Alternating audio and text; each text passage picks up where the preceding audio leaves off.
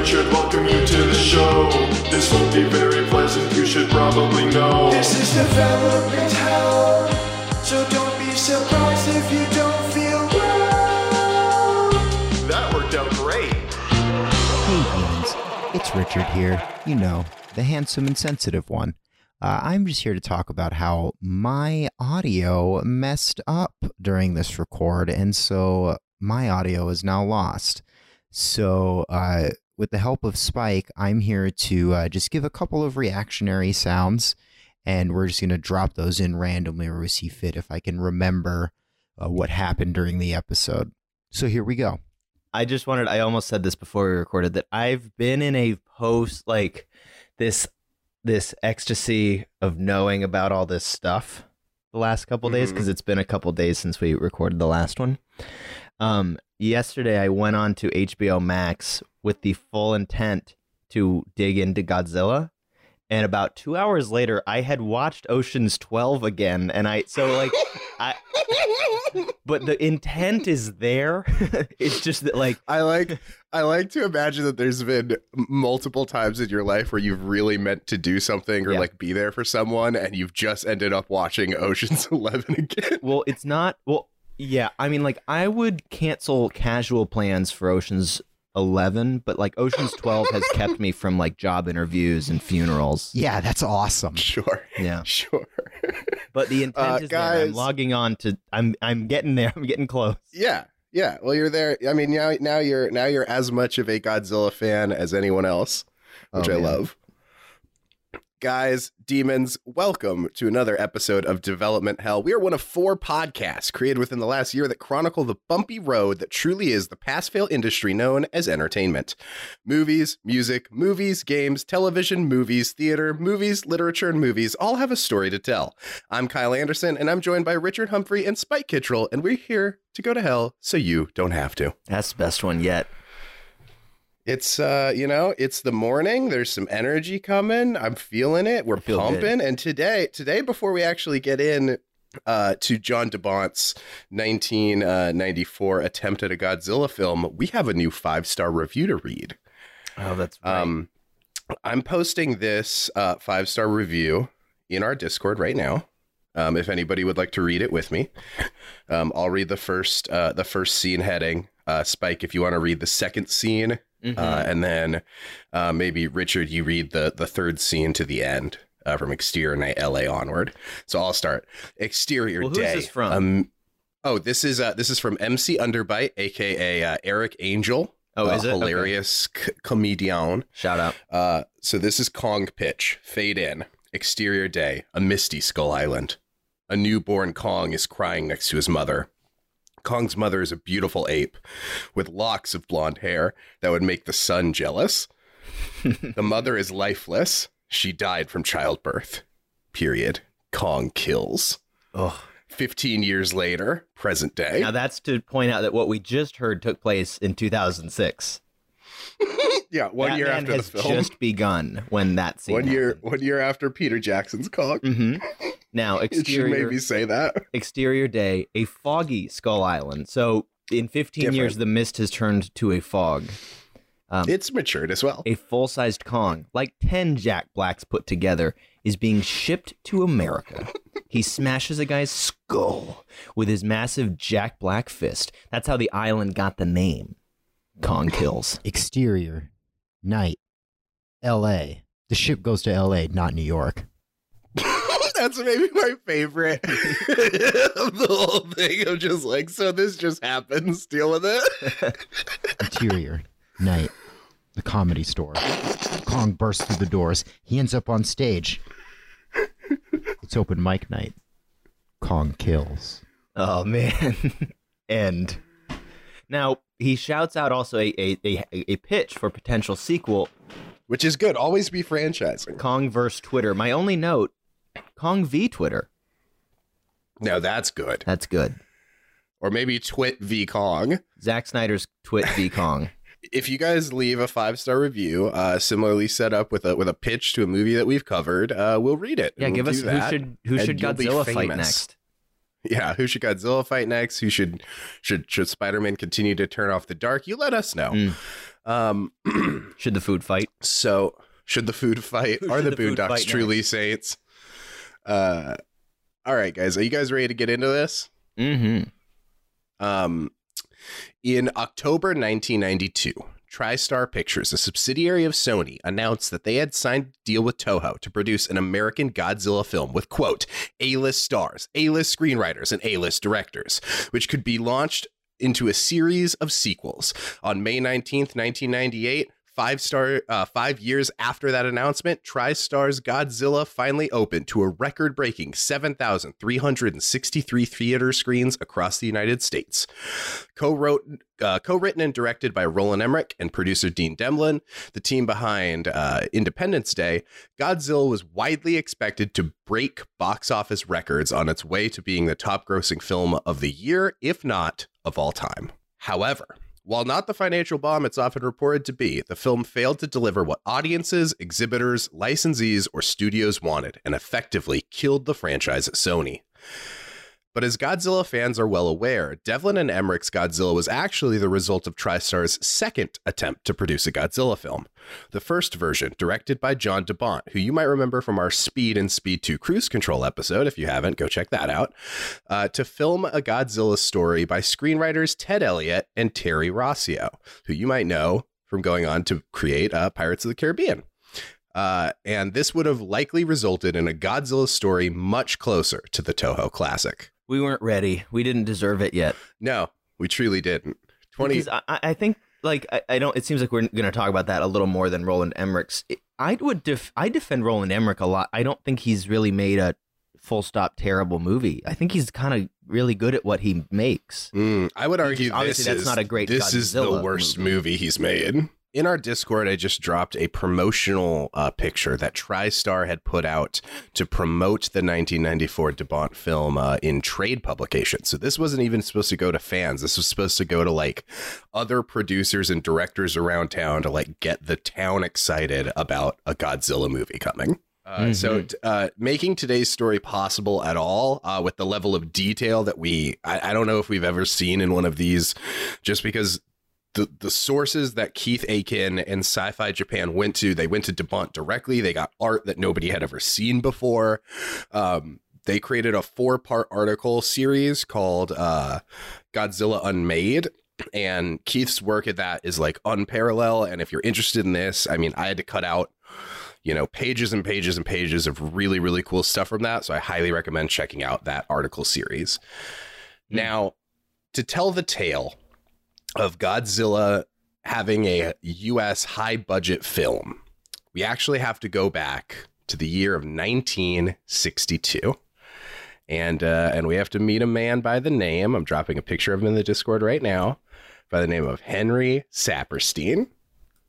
He's got, yeah, he's got a. Oh, look at this that I'm putting up on the wall. he looks very excitable and like I'm just doing my thing. He's like a madman character for sure. yeah, but like a dorky madman. Yeah, yeah, totally. Um, so uh, Henry Saperstein's long history with Godzilla and Toho began in the early '60s. He had gotten into film and television distribution by providing syndicated programming for independent TV stations that were popping up all over the U.S. So he was one of these guys that like quickly was like, "Oh, if I license, you know, all this stuff, I can sell it." 30 or 40 times. You know what I mean? Sure. So he was in Yeah. he was sort of in the business of buying a bunch of IPs and hoping one of them becomes a national treasure, which it did. sort of the the the, the uh, our guy from Food Fight. Yes, totally. But but in the fucking 60s. Um so Saperstein's initial offerings were mostly westerns and other low budget drama movies, but after receiving requests for more science fiction programming, Saperstein contacted Toho in the in early 1964. What? I didn't know that. because Toho was like, you know, kind of making the the coolest low budget sci-fi stuff. Uh, both parties soon agreed to a multi-film co-production deal in which Saperstein would invest production money, supply story ideas, and occasionally provide American actors for upcoming Toho movies in exchange for free distribution rights in North America. This partnership resulted in fan favorite kaiju films such as Frankenstein Conquers the World. Y- Here's the thing. I, I know I talk a lot of shit about about like the IP thing. Frankenstein is clearly like. Why is there no hit Frankenstein? It seems like we all want to make it. Well, what about I Frankenstein? It could cut you up. I forgot. He's got those. Yeah, I forgot. I forgot Frankenstein. Um, so in the 1970s, Saperstein also began acting as Godzilla's quote agent in the United States. So he would introduce himself as Godzilla's agent and like give you his business card and be like, maybe you've heard of my client. He's a pretty big deal. Like Saperstein was kind of adorable. That's like, a, but that's also like the you know rides the line of a crazy person who you immediately realize has no power or like stature in the industry. Where they're like, I represent a lot of big name clients: Godzilla, Frankenstein, the Easter Bunny. yeah, yeah. Well, also the idea of being like, like, yeah, I, I have this client. He's the perfect client. He he is not a human being. He is only a brand. but I can tell you, as a manager, best client I've ever had. Um, so he uh, he had set up a bunch of merchandising and licensing deals for the character uh, in, with a wide range of companies. He continued this role all the way through the 90s, uh, licensing Godzilla for Marvel comic book series, um, the Mattel Shogun Warriors toy line, a Hanna Barbera cartoon show, advertising campaigns with Dr Pepper and Nike, and more. So not Once Dr Pepper's involved, you're fucked. I know it's, fucking, it's they the kiss of death. shit so fucking hard. Uh, Henry Saperstein's greatest Godzilla related dream, his greatest dream, was to turn the Japanese monster into a Hollywood major motion picture. That is totally brand new information. Uh, with Toho's blessing, Saperstein began pitching Godzilla to major American film studios and production companies. Uh, he eventually met with two young producers, Cary Woods and Robert N. Fried, who had a production deal with Sony Pictures Entertainment. Uh, Cary Woods independently produced Swingers and would go on to make Scream, uh, while Fried, you might remember, as the producer of The Boondock Saints.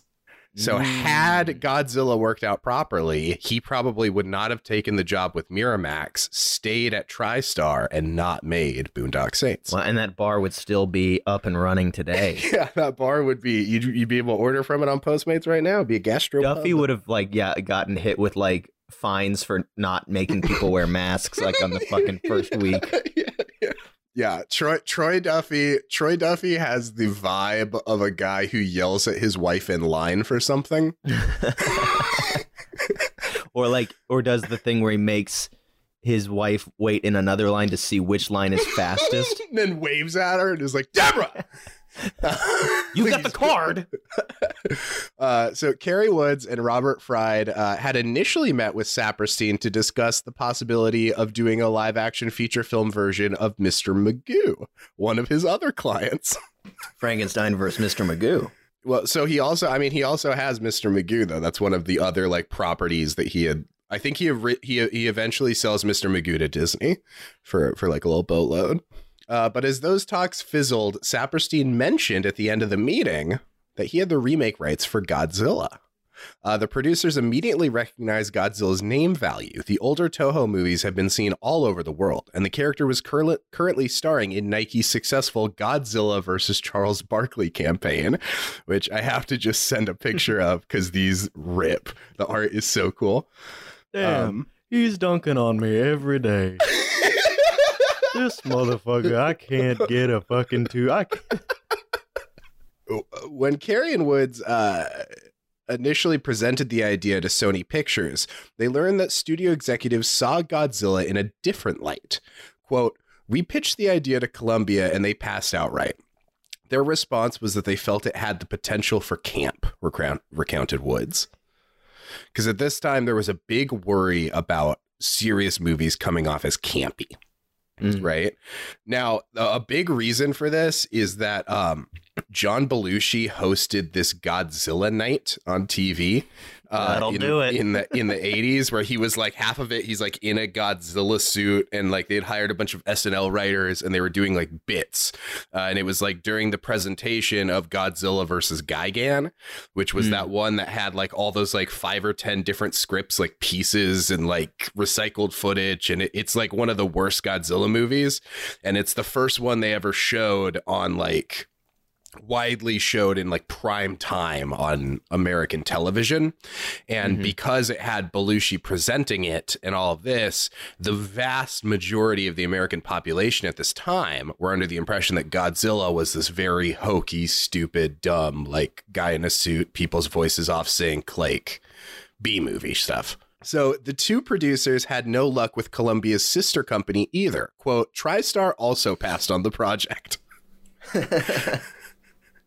Uh, Godzilla getting nowhere fast, uh, Woods took a mammoth gamble, going over the executive heads and taking Godzilla directly to his former boss and the villain of our story, Peter Gruber.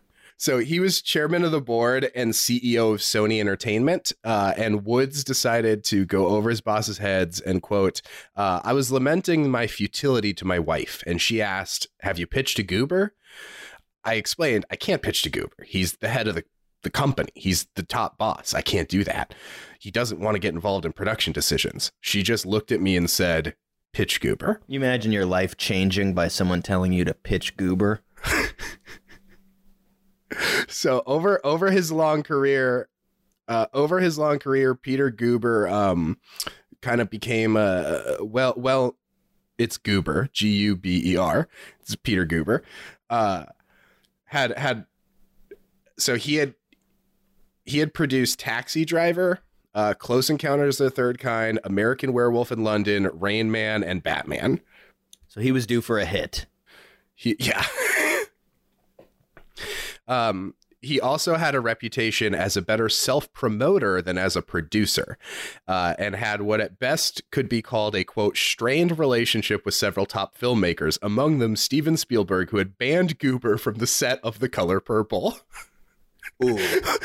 what do you have to do to get banned from the set of The Color Purple? I'll give you one guess. There's just like a list of words you don't say on that, like like that you check in on the call sheet. It says what you're not supposed to say on the set of the color purple.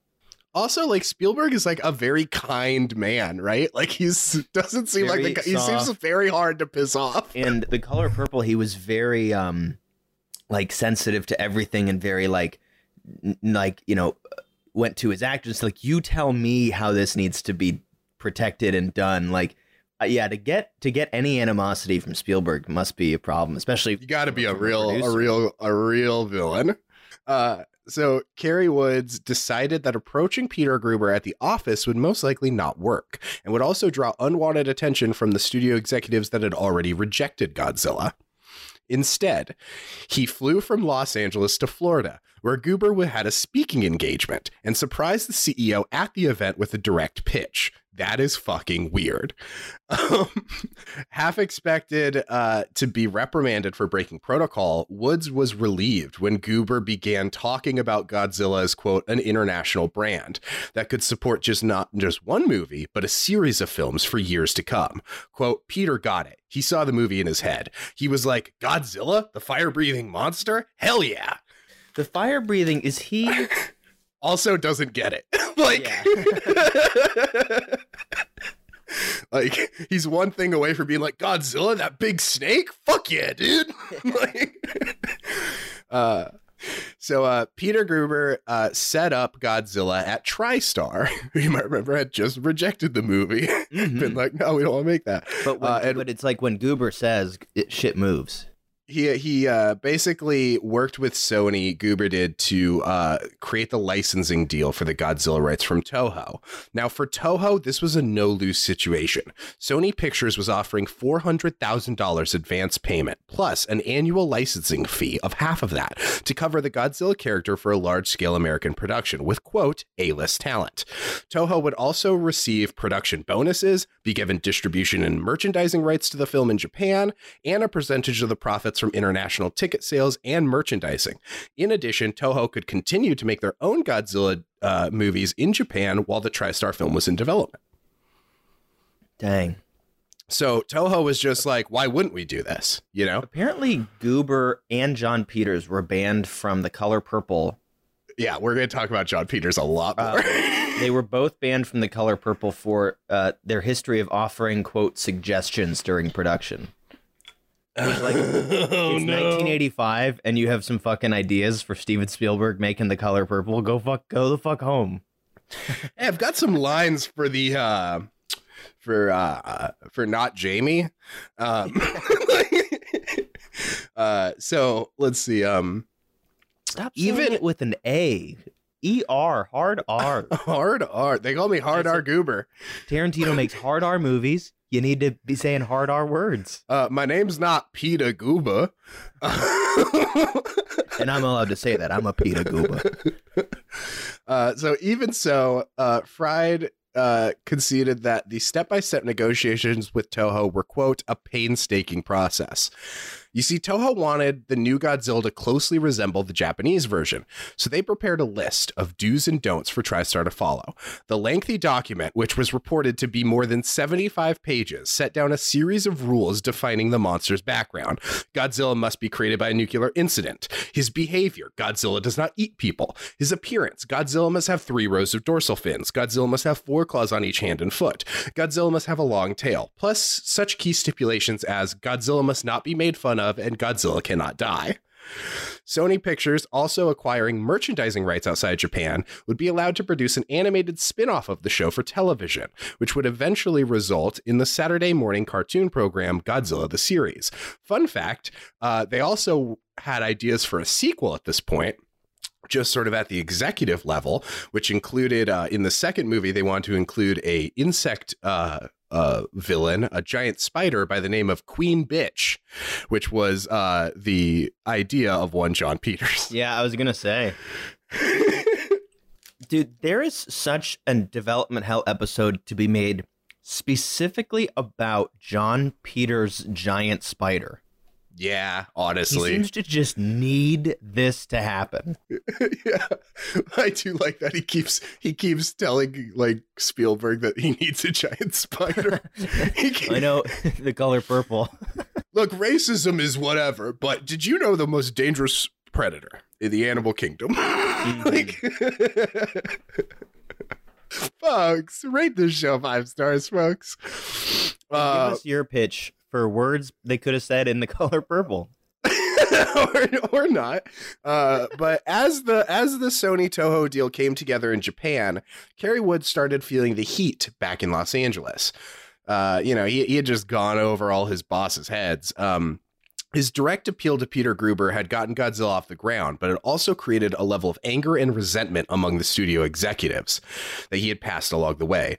Woods recalled that, quote, Mike Medavoy, the president of TriStar, phoned me to say, I don't want to talk to you. If you feel you can go to Gruber for decisions, be my guest, but stay the fuck off my phone list. Uh, when Peter Gruber learned of the conversation, he advised Woods, don't don't let Medavoy scare you. He may not be on the lot for much longer.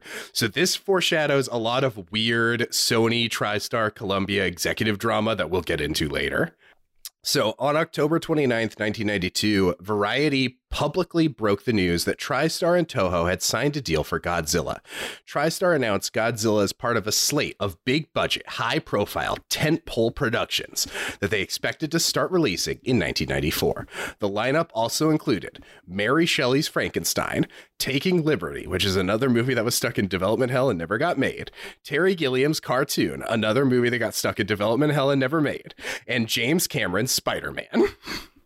Mm, and now a reading from James Cameron's Spider-Man. Uh, TriStar officially announced Godzilla in November of 92, with trade ads and industry publications proclaiming a worldwide release in 94. With Steven Spielberg's highly anticipated Jurassic Park set for May of 1993, TriStar saw Godzilla as the perfect vehicle to exploit the expected audience demand for similar big budget, high tech dinosaur monster movies. Giant spiders became much more re- like possible. It, it seems to be the real the real key selling point to TriStar. Like somebody made the mistake of being like, and we're gonna have tech like like like Jurassic Park. You know, they'll have their dinosaur, we'll have our giant you know thing.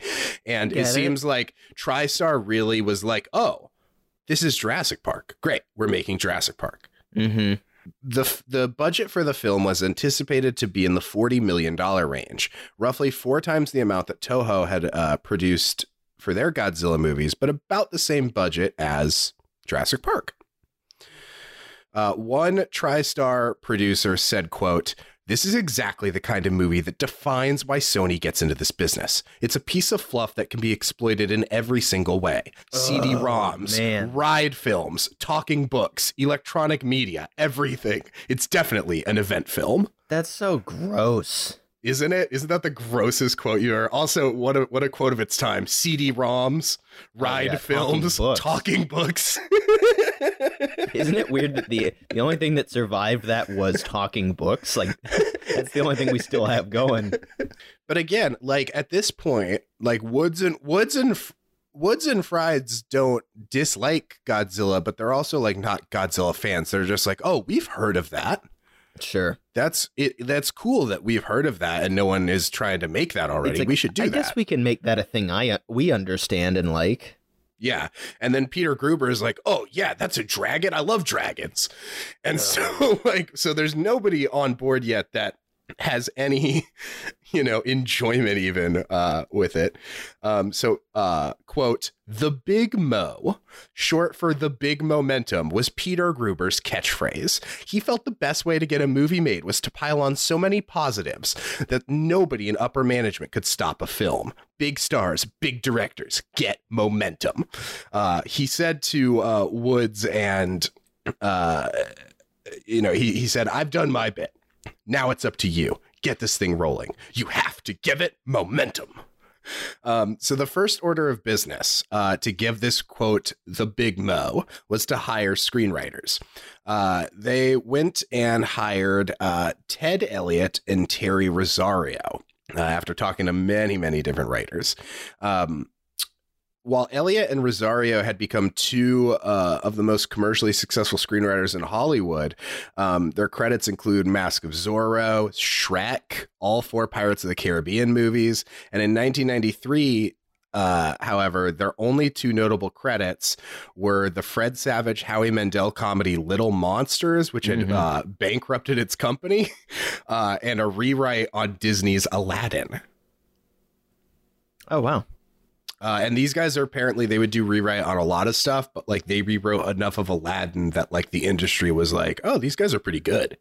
So uh, t- uh, Ted Elliott Ted Elliott uh, recounted that quote. Uh, Car- Terry uh, Cary called me and said, uh, "quote Have you guys given any thought to your next project?" And we said, "We're looking." He said, "Well, I've got one word for you, Godzilla." And we said, uh, "Do you have any other words?" That's a quote. Yeah. Oh man. Uh, Cary Woods convinced them to come to TriStar and discuss the project. Um, they they really had no interest in doing a Godzilla movie though. But they were honestly like, we need a hit. Like we need something that doesn't bankrupt a company. But I totally understand that because like here's from my- from because they didn't have the first episode, the first part of this Godzilla episode, meaning like Right. before we started talking about this, I was a different person. I, like thought. I really was just like, well, Godzilla's the thing where they made a good movie and then they've cont- they've gone on to make cartoonish versus movies, you know, with increasingly worse effects and flying drop kicks. And I understand that like it just makes sense though that like you're given someone thinks that that one word can get you excited and it just wouldn't Right. Right. especially if this being is being pitched pre Jurassic Park. Now, um, Fried said, uh, quote, we hired these two because they weren't engaged in writing a schlocky type of movie. Another reason uh, we're excited about Godzilla, apart from the chance to spend large amounts of money on the effects, which everyone is expecting, it's because we've put a lot of time, thought, and finance into the screenplay. So I think we'll have a better thought out story than any Godzilla film ever seen before. So this is like also like before they've written the screenplay. That quote was from like Well, a I trade think- pub. My guess is they had Space Godzilla in their back pocket. They were like, "This is gonna be the fucking coolest thing you'll ever always see." Yeah, they're pointing at Destoroyah. Also, also, Spike. I don't know if you if you realize if you remember a destroy or and Watanabe has to go like do the nuke to wake him up. They Mhm. kill him with the oxygen destroyer, but it doesn't work on Ghidorah because Ghidorah doesn't need oxygen because Ghidorah's from space. A lot of people are saying though that because there's like a weird crab uh, that's like wiggling by in like the corner of the frame next to the oxygen destroyer in the shot where they show it that that Uh-huh. crab thing is going to become Destoroyah in a future film. That's like the fan, like Chills. the Screen Rant fan theory. Chills. Um, if they announced a Godzilla die, like I would be there fucking immediately to be like, oh my god, will he though? He can't. He's the king of the monsters. Cary Woods and Robert Fried uh, were extremely pleased with Elliott and Rossio's first draft. Quote, they wrote a beautiful original screenplay. There was a new character, a foe for Godzilla. They did a really great job. Um, so I I read uh, their screenplay, uh, and it kind of rips. The whole thing is about like a, a a girl whose father was a researcher. He discovered Godzilla, and like Godzilla like burst out of the ice when his when he discovered him, and like killed her father. So she's been growing up as a scientist, wanting to track down Godzilla and like kill him herself. Right. That's been like her like life's goal. So they go to where uh, Godzilla was kept, and they find all this weird fluid and they test it and they're like, oh, this is embryonic fluid. And then they find out that it's like works as like kind of a sedative for Godzilla. So they take all the embryonic fluid and turn it into this like giant collar thing that they can attach to Godzilla to like basically like force him into an eternal slumber. uh, but meanwhile, there's like this alien probe that comes to Earth and starts taking a bunch of animals. Like it takes like a bobcat and a bunch of bats and like a bear and like a wolf and like melds them into this like giant abomination uh, called the gr- called the Griffon. Um, and so when the Griffin starts destroying everything, they realize, oh shit, we put the wrong monster to sleep. And then there's a really awesome sequence where Godzilla is trying to fight the Griffin, but he's got like the collar on that's like making him drugged. Uh, and so then the government is trying to like get the collar off Godzilla so he can beat the shit out of the Griffin. And the at the end of the movie, the girl basically has the opportunity to kill Godzilla, and she doesn't because she sees him as a protector. Like pretty good Godzilla movie for the '90s, honestly. Spike, are you okay? You've been you've been Yeah, reeling no, ever since I sounds great. mentioned. There's this the rumor that Air Destoroyah. Destoroyah is in a post-credit scene. This is from a guy who has apparently been 90% right, uh, or 90% not right 90% of the time. So it seems there's going to be a post-credit scene at the end of Kong vs. Godzilla that sets up Destoroyah. So go back to before we you started to tell me about the screenplay. I wasn't listening. That's fucking awesome. Though I love that.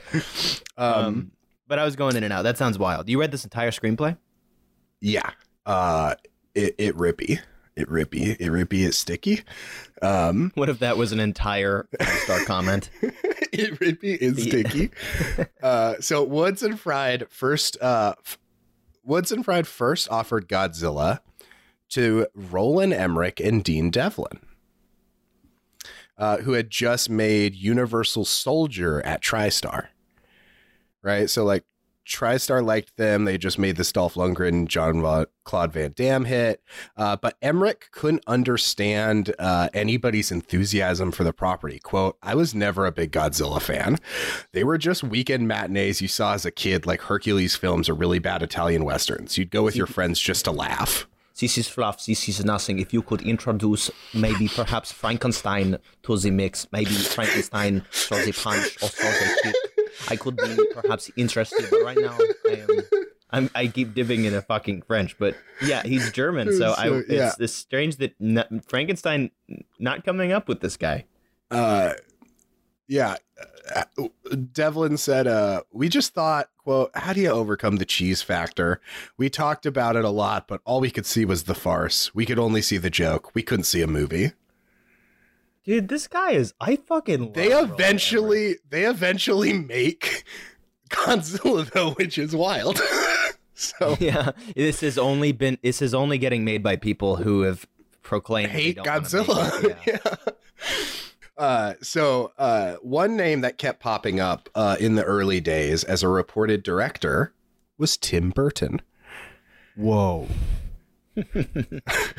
The quirky Burton uh, That's crazy. Right. Uh, the quirky Burton was definitely the type of A-list filmmaker Woods and Fried were looking for because of Batman and Batman Returns being such commercial hits as adaptations go. Um, Burton was known also to be a Godzilla movie fan, using Godzilla and King Ghidorah for com- comedic cameos in Pee Wee's Big Adventure. Oh, really? Yeah, there's like he like references them and they have like a weird little like joke cameo in Pee Wee's Big Adventure, which was literally them being like, Oh, you know, I bet Tim Burton wanted to do it. He mentioned them.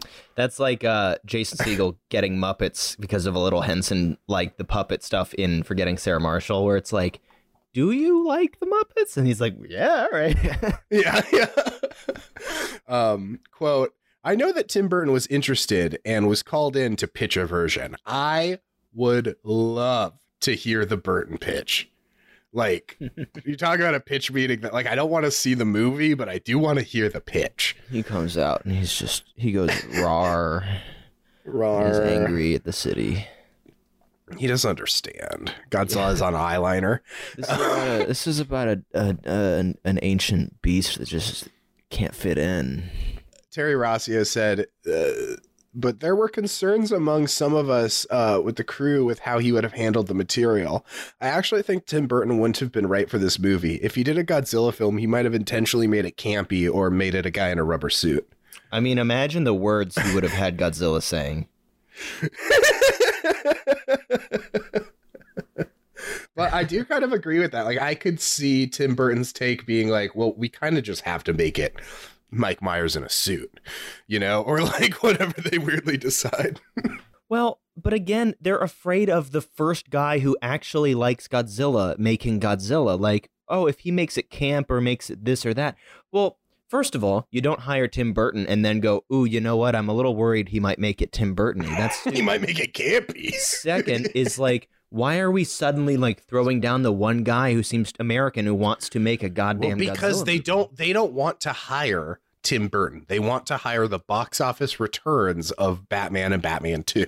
Which I guess You know what I mean? fault. That's his whole career, right? Is that no one wants him; they just want what comes of it. But like Those movies made 700 million. Uh, quote, I believe David Fincher was enthusiastic and positive about directing the picture. Nope. Uh, he, he made a pitch to direct it set in Chicago for some reason, and the studio was intrigued but dubious about going with Fincher's ideas. Set You have to remember. basement. Yeah, in Chicago. Uh, you have to remember he was still a risky director in those days, but I can only imagine what he would have done with it. He was also uh, going to do a script for the Avengers back then and did a Honda commercial as a test with some of the ideas that he was going to try, uh, but they decided to not go down that road. Fincher's such a like cousin to the Soderbergh model that I love so much, which is like he's so smart that he only makes a few movies because he will sit down and go like, because he's attached to this kind of shit all the fucking time.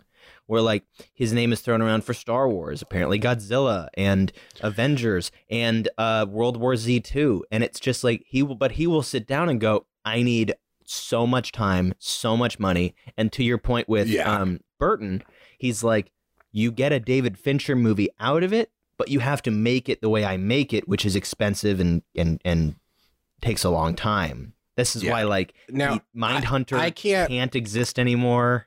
I can't tell if the Avengers is the Avengers or if it's like that British TV That show, TV The show. Avengers, which also seems like a very, alley, I guess. yeah, feels like a very Finchery thing to direct. Yeah. Uh, so I'm I'm not sure. I love the idea of him wanting to just do a straight up the Avengers movie and right testing in. it with a Honda commercial. Yeah. Um, but who who do you think gets offered this, the to direct the film next?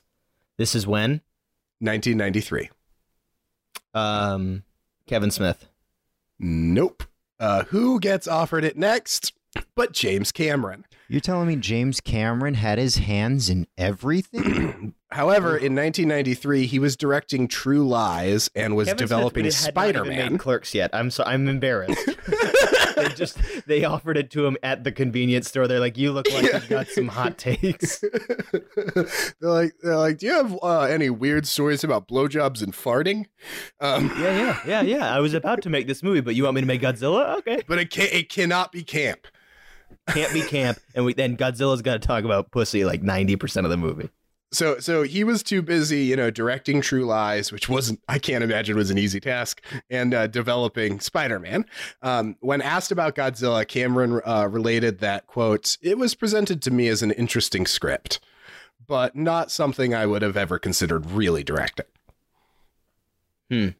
Uh, the That project must be true for him so much, though. the project was turned dude i Yeah. can't imagine the cool scripts james cameron has turned down you know what i mean like all the cool because he's like, well, I'm James Cameron. I can't be doing it's it's a it's an even more elevated Fincher thing of like every movie I make has to be a James Cameron movie. That can't just be any movie. yeah well and it seems He's like, like fincher made the biggest, craziest movie ever, like four movies in a row. it seems like the the main reason they passed on fincher was he sort of just at this point had like a reputation for being hard to work with because he wanted to make his kind of movie you know what i mean so this is like Fincher. yeah that was fincher Well, yeah, and that's that's still his reputation. Yeah. I mean, that's why if you see a filmmaker start making movies for Netflix, it means that they're no longer worth the prestige to um, a studio. yeah Look at Scorsese. Look at uh, Soderbergh making stuff for HBO Max. Like, Uh, Yeah. The the project was turned down by Ridley Scott and Robert Zemeckis, who were offered the project within about a month of each other.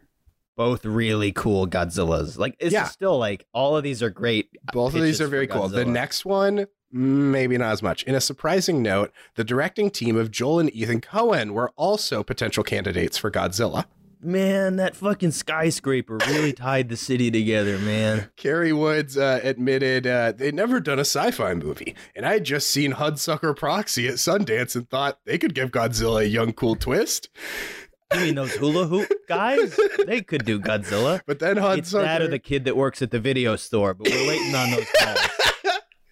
Then Hudsucker came out and did no bu- business whatsoever, and the studio wanted to put me in a straitjacket. Sony was just never going to give them a hundred and twenty million dollar movie. Um, uh, Terry Gilliam was also considered, but was already busy Awesome. uh, at TriStar on Cartooned and was developing a film called Twelve Monkeys. Um, Mm. Also looked at were some up and coming filmmakers that hadn't at the time achieved the status of James Cameron or Ridley Scott. Cinematographer turned director Barry Sonnenfeld, uh, which had scored hits uh, such as The Addams Family and its sequel Addams Family Values, and would go on to do Men in Black, uh, the biggest box office hit uh, ever for Columbia Pictures. Um, Sam Raimi was also looked at as Ah. well because he was liked by Columbia executives, which he would go on to do Spider Man with.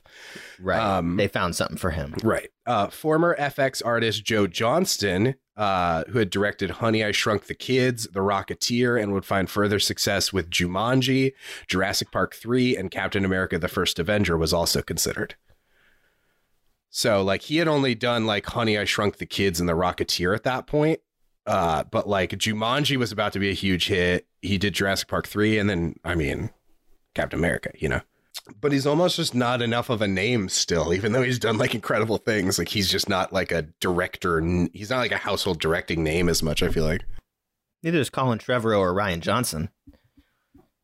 right he's no he's no Um, colin trevorrow Joe Johnston also, uh, I'm pretty sure, designed Boba Fett as like his first yeah job. that's really cool and uh, also was uh, Fincher's first gig uh, was Return of the Jedi. Oh wow He had this. I, I think it might. This episode might be too long, but I'm going to keep it in case we don't have to cut it. Is that Fincher was making music videos in New York? And yeah we'll talk about that actually oh, really? yeah About the the Steadicam stuff? no not the second it was just the music videos in new york Okay, well, so he was working on a music video in New York, and it, he wanted to undercrank a Steadicam shot, meaning shoot only like 10 frames a second while moving a Steadicam through New York. That when you played it at full speed, it would look like you're zooming through New York. So he calls Steadicam trying to get one of these for a test, and Steadicam goes, "Who told you about the undercranked Steadicam?" And he was like, "What? What? What are you talking about? Nobody." And he goes, "I have to call you back." He gets hung up on. Fincher gets a call from someone at Lucasfilm the next day, and says, "Who told you about the undercranked Steadicam?" And he was like, "I'm just trying to shoot some stupid shit. Can you just get me one?" He goes, "I got to call you back." He hangs up. Another phone call, and it's George Lucas. And Lucas goes, "Who told you?" Hey man, who, who told who told you about the undercrank? And basically, what was happening was that they were shooting the speeder bikes with that exact same effect. Oh, interesting. And. Lucasfilm was basically like, we can't let you be the first to do this. So, but you thought of it on your own. So, we're going to hire you to come on and give us how you were going to do it and help us. And Fincher helped with the shooting and effects of the speeder bikes, which is his first is credit so cool. as like visual effects supervisor or whatever, or, or you know, That's so consultant. sick. What? I didn't know that. The role the uh, the film was also offered to Spielberg, who is busy with post production and publicity for Jurassic Park and prepping to shoot Schindler's List, uh, making him unavailable for the foreseeable future. good move. Uh, meanwhile, British director Alex Cock, who had directed uh, Multiple. sorry Cox, uh, Plural. Repo Repo Man and Sid and Nancy Hell also applied for the Godzilla gig, but Cool not Godzilla to the movie. producers, but not to the producers at TriStar. Rather, he sent an open letter to prestigious Japanese film magazine Cinema Jump, requesting the job from Toho. Cox wrote in the advertisement, quote, Godzilla is one of the most important icons of the post atomic age. Perhaps she is the most important. I assume Godzilla is a she, given that she was pr- uh, produced at least one son. And perhaps this has something to do with her great popularity. Who would not love a giant, angry, fire breathing dinosaur who is also a mother? Dude, Alex Cox is so fucking grungy and gnarly and fucking awesome. That's so cool. Now, Alex Cox's uh, gender confused efforts would, however, result in some success. While TriStar was not interested in working with him on the film, he would be hired to write a four issue arc of the Godzilla comic book series. So he got to make his his uh, his idea. In those Japanese movies, who is like canonically Godzilla, like the other parent to baby Godzilla? Never said. Great. Yeah, he just has. It's son. an Andy's mom situation. Yeah, yeah, yeah, exactly. Uh, your dad in Pokemon.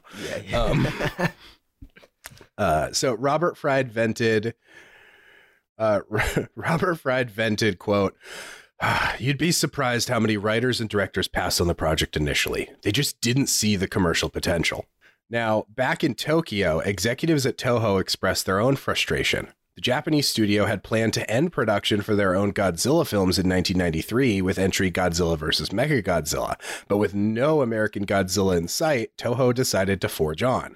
Henry Saperstein was more upbeat, declaring, I guess my crowning glory will be when TriStar's movie is released sometime in the summer of 95. hmm So, like, basically every year, Toho checks back in and they're like, hey guys, are we releasing this year? And TriStar's like, probably next year. Well, because like you and said, so then then they have to throw together another movie. You like know, you Toho said, does. aren't they kind of waiting like once America starts, then Toho can take a second to breathe? Are Exactly. Toho's like- three movie yeah, plan? Toho's like, we're gonna have this three movie plan.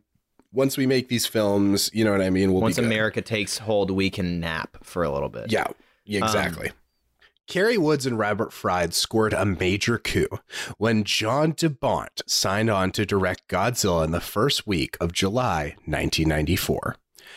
Now, if you haven't listened to our Speed episode, uh, John De Bont uh, directed Speed for 37 million, uh, and it made like 200 million. Um, so he was the hottest director in Hollywood. It was right after Speed came out, and everybody in town wanted him. He was the hot director, observed Chris Lee from uh, one of the TriStar executives. Um, now, Fox had just signed him to a two movie deal with like the the when they signed him on for Speed. They also signed him on for Speed Two, which he was supposed to direct as his next film contractually. Uh, De Bont, however, was very interested in Godzilla. One of the key reasons being that he was a lifelong fan of the Toho films. Quote, it's like some people fall in love with westerns or other things, but I I loved Godzilla movies. This sounds hopeful. I, this feels good so far. Mm-hmm. Mm-hmm. Um, Speed's success uh, suddenly gave De Bont the opportunity to do his own Godzilla film. Quote, I had asked to read the Godzilla script from TriStar for many years because I really loved Godzilla movies as a kid, and I thought a new version would be really great. Of course, they never wanted to give it to me because they only wanted so so-called A directors. But after Speed came out, all of a sudden they called and asked if I was interested in reading the script, and I said, "Yeah, I've been interested in reading the script for two freaking years." And I think this is a kind of an interesting way that we see John De Bont have his first like brush up with what eventually jades him and turns him into a person who throws uh, cruise ships at towns. You know, like this is kind of like the first cracks in He turns at in- this he- point sort when John. Godzilla's a town in Speed 2. Like he turns into Yeah, I literally said, I literally said, wanting to build and destroy a city totally makes sense now if he grew up on kaiju films.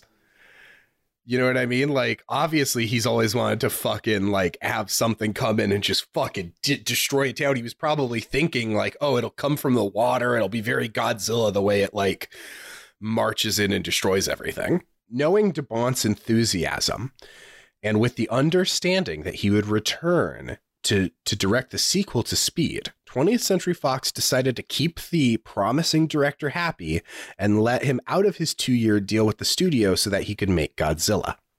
Um, TriStar and De Bont quickly agreed on a two-year, one-picture deal that would pay the director 4.2 million dollars plus percentages, a substantial increase from his $150,000 he was paid to direct Speed. So big payday for uh, for for our boy De Bont. Um, now, at this point, uh, no budget had yet been set for Godzilla, but industry trades rumored the production cost would be around 50 to 65 million, roughly what had been spent on Jurassic Park the year before. Quote, the studio is willing to spend whatever it takes, De Bont told United Press International. Uh, Toho flew De Bont out to Japan for a meeting at the studio where he was greeted by a performer. I have to send you guys this picture because, as a lifelong Godzilla fan, this was like the coolest trip, like the coolest nerd trip ever for De Bont, uh, where he got greeted at the studio by a Godzilla suit performer holding Oh, a man. sign that says, Boss, welcome to Toho Studios. I know you're going to make me a Hollywood monster We the monsters. and basically like he he he had a meeting like in a boardroom but he also had these meetings with like Tanaka and Honda where they were like just walking around the Toho lot and they were basically like dude why do you love Godzilla like tell us why you want to make this and he basically got to just talk to them and like walk around with them and be like, look, I don't want to change Godzilla. Like, I love Godzilla and I want this to be, I, I want to show my love for it to other people. And he won their trust and they were like, we trust you, John De Bont, to make Godzilla. And it's fucking beautiful. No, he wasn't lying. He loved it. Like, um, and and getting to be there and meet all these people like him meeting Honda and EG and you know what I mean like uh, like e- everybody it was like fucking heaven for him Awesome. That's so cool. uh, he said he said quote uh, he said quote Yeah. there's a dedication to character that you don't see very often. In the united states it's like just a job for us. I mean you do the best you can but you don't understand all the meaning that character has for japan. Because he went there and saw these guys whose like life was their Sure. life's work was godzilla you know what i mean and he's like man and he has to go shape. home to Peter Guber and Peter Guber just doesn't give a fuck Yeah. you know what i mean like Um, it would almost there's such, like, a reverence. the, uh, uh, the American film to set up an office at Toho instead, like get away and go get ingrained in Godzilla. Totally, totally. That would have been a great move, but they would never would have done that. No, yeah, I don't. Um, so the director had won over Toho, but much to his surprise, he discovered that he now had to do the very same thing with the upper management at Sony Pictures. Uh, Amy Pascal, who was the lead, uh, and I uh, quote, didn't understand anything about Godzilla. Mm. She kept asking more and more people to come to meetings to give their opinion, hoping that someone would disagree with the project. They were always believing that nobody knew anything. They thought nobody had ever heard of Godzilla. They were very, very worried about that. Now we are jumping into pre-production for the film, which began in the summer of 1994. Now that's when like the film was supposed to be released, you know, but it took them over a year to find a fucking director. I had to cut this Right. out. They were actually putting in like Variety and trade magazines, like ads being like, "Do you do you want to direct Godzilla? Are you reading this? Do you want to direct Godzilla?" That's kind of like the the story Yeah. submissions in Japan. Oh, totally. That's very interesting. I didn't think about that parallel. That's yeah, totally. Um, now, DeBont said he had very little interaction with producers Woods and Fried once the work began. Quote, I met with them, but I don't know what their function was, to be honest. I don't have any negative feelings about them, but my dealings were mostly with Barrie Osborne. Now, Barrie Osborne is this incredibly legendary line producer. Um, quote, ultimately, when you make a movie, the line producer is the only one who's important. The other people just push paper around. Uh, Barrie M. Osborne is an industry veteran, having been the person pretty much uh, solely responsible for pushing Apocalypse Now across the finish line. Hell yeah, hero, a Uh, hero. A hero, but he was also the line producer uh, responsible for Face Off, The Matrix, and the Lord of the Rings trilogy. Wow. Yeah, that's awesome. Like What a man. this dude is a fucking Barrie M. Osborne fucks. Yeah. yeah, that's awesome. Um, I and I figured anytime I reference the Matrix, I know it. I know it makes Richard's little little PP hard as a fucking All right. rock. That's two little peepees references in like 60 seconds.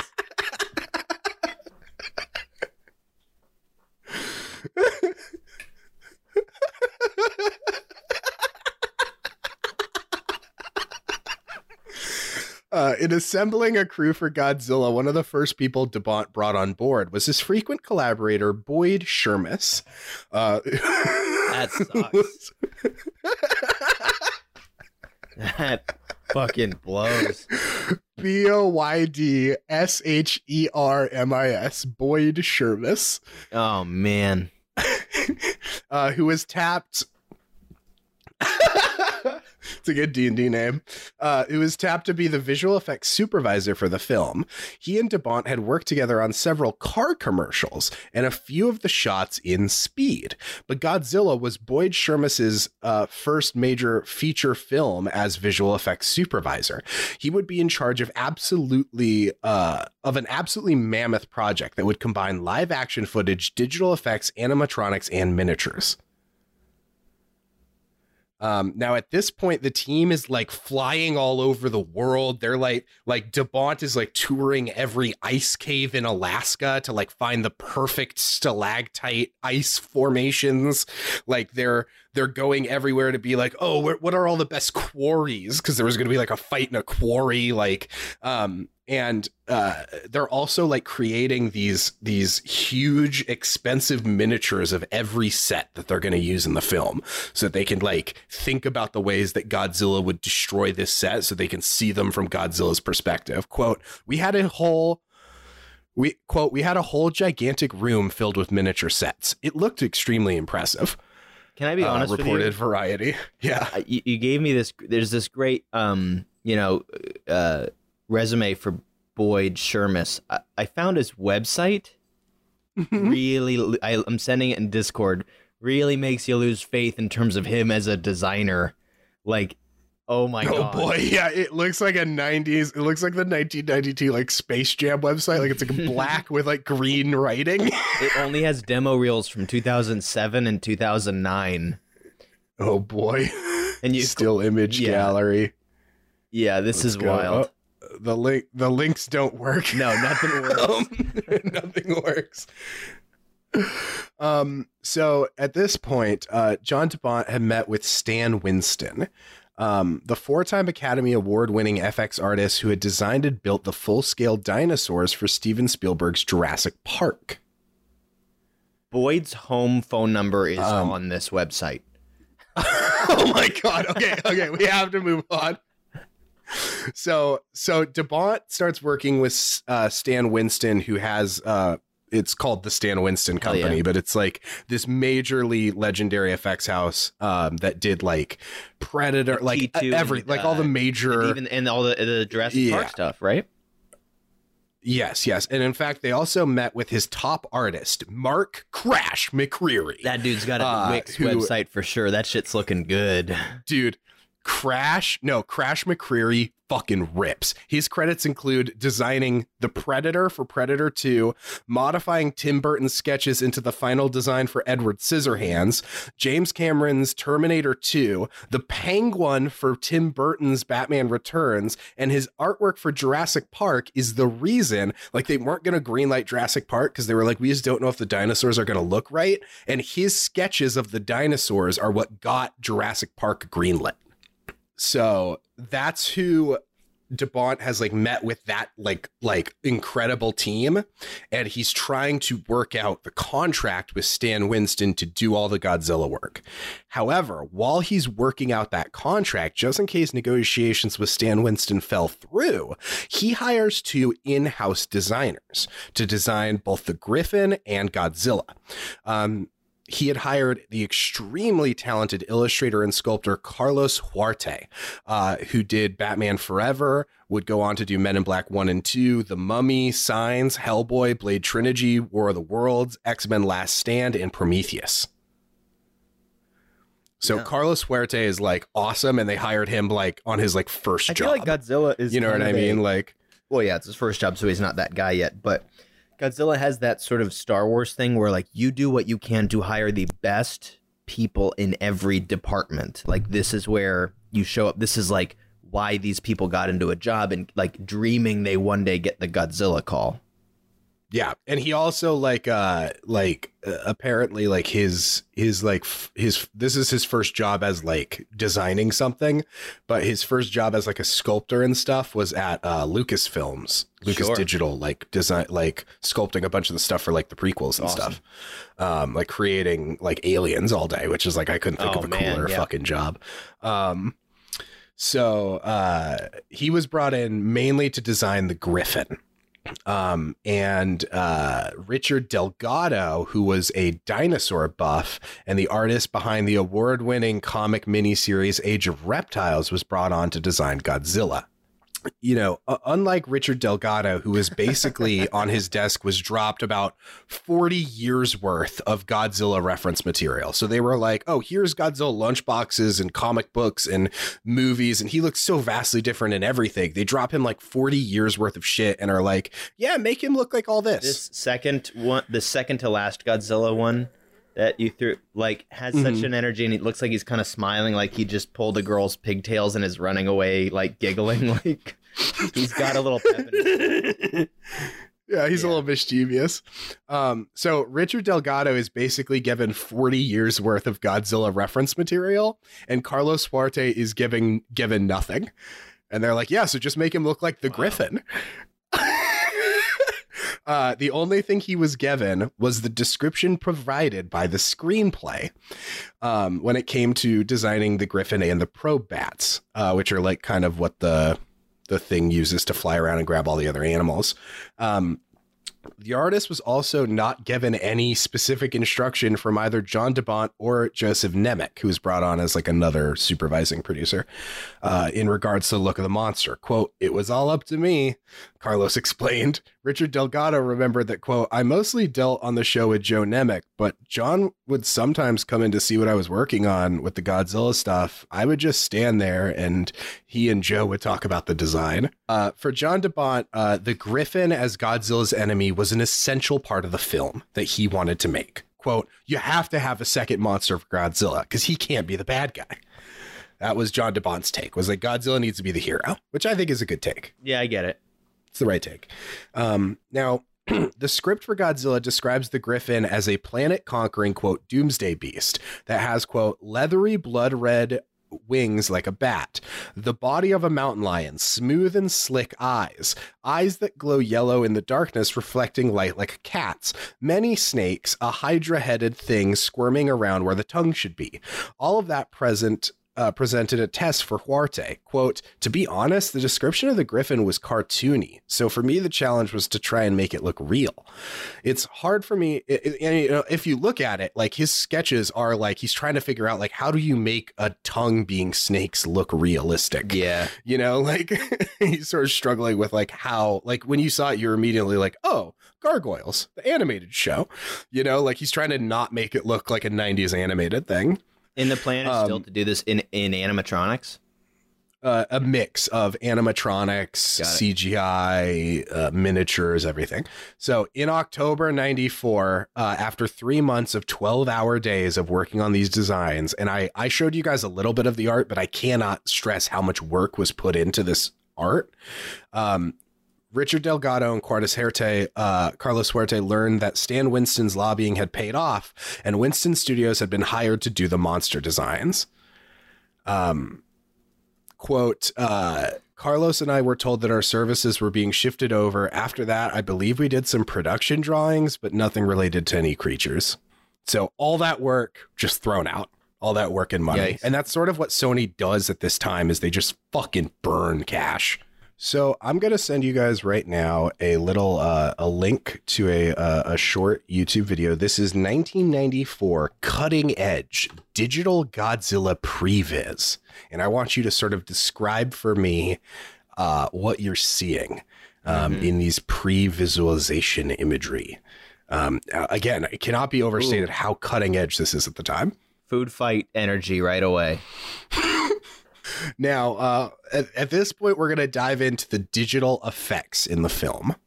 Um, quote, the studios, no, uh, no, no, no, no, no. These are practical effects up until this point, baby. Um, the studio's thinking was, what if Jurassic Park could be done with an A-list star as the monster? Said Terry Rossio. So that was mm-hmm. like that becomes their thought of like, oh, it's gonna be like Jurassic Park, but people already know Godzilla. So it's gonna be even bigger than Jurassic Park. So, to accomplish that goal, Godzilla was going to need to push the envelope of visual effect techniques.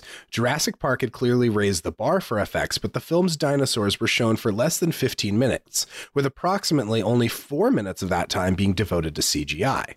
Barely a year later, John De Bont and Boyd Shermis intended to have computer generated versions of Godzilla and other creatures on screen for nearly 65 minutes of action in their film. Uh, the quote, this is the first film of this magnitude where the lead character who spends a good time, a deal of time on screen is virtually 100% computer animated, Robert Fried declared. Uh, De Bont intended to take full advantage of the advancements in digital technology, promising that Godzilla would, quote, have a lot of things we haven't ever seen before, totally new effects, way more complex than Jurassic Park. Among these uh, advances would be the creation of photorealistic virtual sets for the monsters to perform on. Computer generated environments have become a standard feature in modern effect films, but the techniques had not yet been in practice at the time of Godzilla being in development. This technique would actually later be pioneered and used to recreate 1933 New York City in Peter Jackson's King Kong. It's just like anytime movies seem to be like competing. You know, this comes up a mm-hmm. lot. Like it's like this, but better. I just read this morning the director of Space Jam 2 literally oh, saying God. we have made a better movie than Space Jam. And it's like that's so gross and weird to hear anybody say like that movie, my movie beats it. And like let alone that your sequel does that. You know, it, it that's a common thread with almost all of this stuff. Yeah, I know. That also Now- makes me suddenly approach it, comparing it to it. Like, oh, oh, this Roland Emmerich or whatever Godzilla movie is going to be like Jurassic Park suddenly, and that's sort of the legacy of Emmerich's Godzilla is its comparisons to Jurassic Park for better or worse. Right, right. Now, after breaking down the visual effects sequences in the screenplay, Boyd Shermis estimated that Godzilla would need more than 500 computer generated effect shots, triple the amount for any film to date at that point. Uh, quote, there was a great sequence where Godzilla wipes out the Pacific Naval Fleet in the San Francisco Bay, Ricardo Delgado. Looking at the storyboards, I was thinking, how are they going to do this? Because it was the most ambitious offense sequence I had ever seen. Reference to an obscure 90s thing. so you literally have all these people being like, this is crazy. How's this going to work? also, the jump, the jump from four minutes of CGI to 65 is like, cannot be overstated. Well, it's like when um when Cameron called Stan Winston about T2, Mm-hmm. he was like, I have this idea for T2 about like a liquid metal cop who like walks up to these jail cell bars and then walks through them as liquid and reforms. Can we do that? And Stan Winston is like, Yeah, yeah, yeah, for sure, for sure. Hangs up and is like, fuck, we need to figure out how to do that. like Yeah. he was like, I have to say yes because that's such a cool idea and you're James Cameron. And and someone's going to do that at some point. We have to be the guys. yeah, like it I can't yeah, like yeah, exactly. Yeah. Uh, well, and like, and Stan Winston. There's gonna be carnage. yeah, we'll talk about this. So, uh, uh, basically, um, concerns over these technical issues caused TriStar executives to decide to push back the start of production on Godzilla until early 95. Which is an interesting choice of TriStar to be like, mm, this thing is burning a lot of money. We should push it back a year and let it burn another year's sure. worth of money. Like in my opinion, you you'd be like, okay, we're shooting in a month.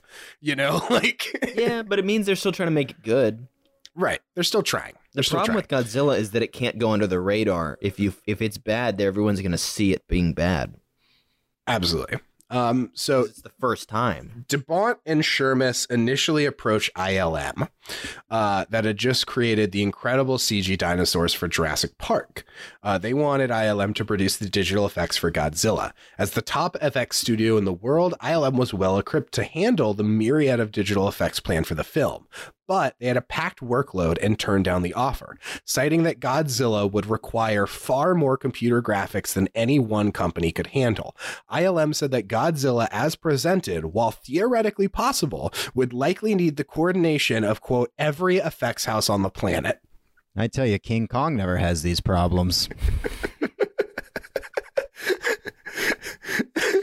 and so instead of listening to ILM, uh, the number one effects house, the producers are like, well, let's go see if the number two effects house wants the job. Um, so, That's a master negotiation. but I just love the idea of every effects house on the planet. yeah. Uh, but there are those things of like it taking like three days or something to do like one frame of the T Rex, right? Like there were like these crazy stories of like how long the renders took um, at that time. Now, uh, looking elsewhere, Boyd Shermis and other members of the Godzilla crew uh, were particularly impressed with the visual effects seen in a new Rolling Stones music video, which has debuted this past July. Directed by David Fincher, the music video for Love is Strong featured members of the band and several models Oh. digitally enlarged to Godzilla's size. Yeah, yeah. So he needed that undercrank because he wanted to run through the city streets so that when they were walking, it looked like the speed matched up correctly. Um, yeah, and and I will say. Love is Strong's music video, the effects still look good.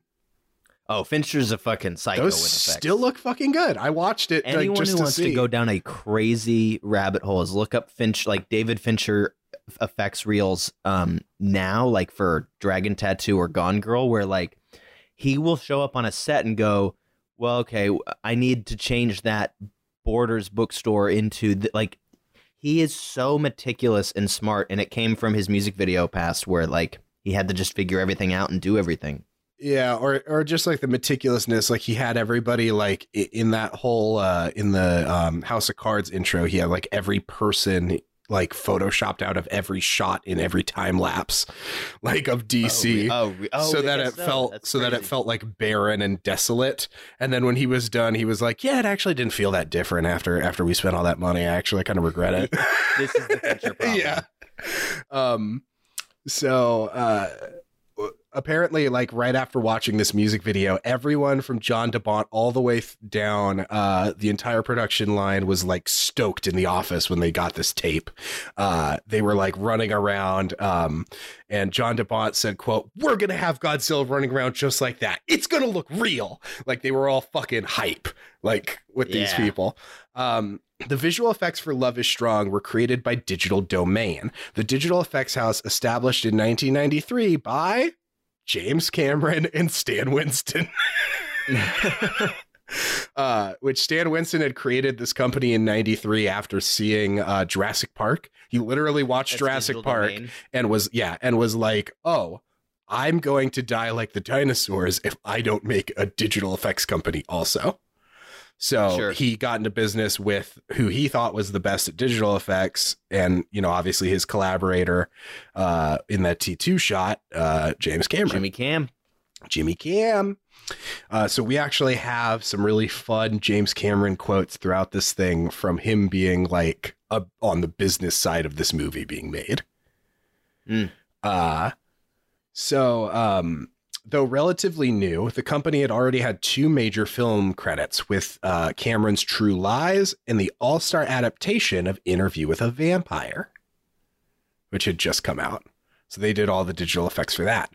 Uh, and while Digital Domain would tackle while Digital Domain would tackle the lion's share of the digital workload, their previous feature film assignments had only been 104 shots for True Lies and 42 for Interview with a Vampire, far less than Godzilla would require. So James Cameron admitted, "We didn't want the whole job. We figured out a way to do part of it and supervise the work from two other smaller visual effects companies. I mean, there were over 500 shots and they were all computer graphic animation. So even James Cameron is like, this is, I don't know, dude, this is a lot. when James Cameron is being like, dude, this is a lot of digital work, like a lot of work Yeah, dial it post to dial it back. A lot of work in post. Um, Ugh.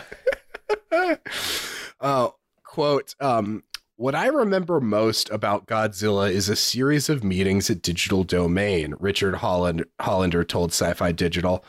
Uh, there were three digital effects companies involved. Because of this, simply scheduling meetings could take weeks. The tough areas were in creating believable destruction, crumbling buildings, debris, and water effects. Rendering water digitally was extremely difficult and time consuming. Water's still hard to do today, but it was even worse back then. In terms of difficulty, the easiest would be the creature effects. So you sort of have them talking about how like just trying to get these companies on the same page is like a huge logistical nightmare because these companies are also working on It's other like- shit. It's like FBI and CIA and and local PD not knowing what each other has. Well, actually, exactly like that. In a 1994 article in the Hollywood Reporter, uh, uh, they said, "quote It's hard to believe that this is going to work. First of all, all these VFX companies all hate each other." Which they had hired. Uh, they're they're you know yeah, capitalist competitors. right It's and uh, I mean, and they they would have to um they would all be required to like share software. So actually six months uh the production had been delayed again for another six months while the digital effects companies wrote new software to render the effects that were being asked for in the film. And then these companies then had to share this proprietary software with their competitors which they were not into doing at all um, but the companies were uh, Sony Picture Imageworks, which was brand new at the time, and uh, VIFX. Um, mixing CGI and animatronics was a big selling point for John. Uh, John De Bont agreed, noting that uh, in his first meetings with Stan Winston over the feas- feasibility of doing mechanical creatures, quote, the question of it was scale. They had never worked on such a big scale creature before, and it's a bit problematic. The bigger the creature is, the harder it is to make it move in an organic way, as if it has life. So they wanted these like full sized Godzilla head. And Stan Winston's like, right. The problem is if you do a full size Godzilla head, it has to move like 5,000 pounds and it, it can only do it very like, you know, it can do like big movements, but it can't do like nuance like they wanted. You know what I mean? Like he wanted like unemotional Godzilla robot. We need him to look straight ahead and give a performance. yeah, yeah, exactly. Um, no, actually, that would probably work. Um, again, uh, they delay the project uh, once more as the design gets tweaked again. Um, this time by the by the design team that was first brought in with Crash McCreery, as Stan Winston's company also has to redesign Godzilla and the Griffin. Quote, Crash's designs were based off a mixture of different animals for the Griffin. It started off with a sort of silverfish that made its way on shore. I can't remember everything it, it uh, evolved with. A bat was the first thing, a bird, a cougar, a bunch of different things. Like he he's drawings like consistently save like major motion pictures. yeah. No, he seems like a finisher. He's really awesome. Uh, I'm a big I'm a big Crash mark after all of this. Uh, but I really like his design for the Griffin also. Like I think his Griffin design, like the way it has like hooves and claws and wings and a mountain lion face, like it looks pretty badass. Mm-hmm. Um, and like it would be a pretty cool uh, villain.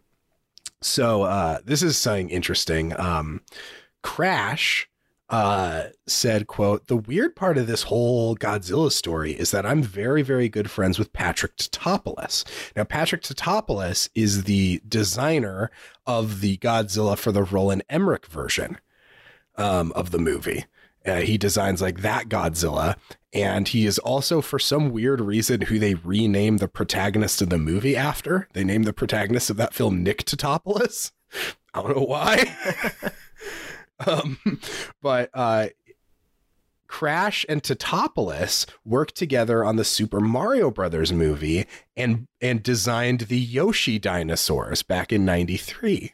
Whoa, that's crazy.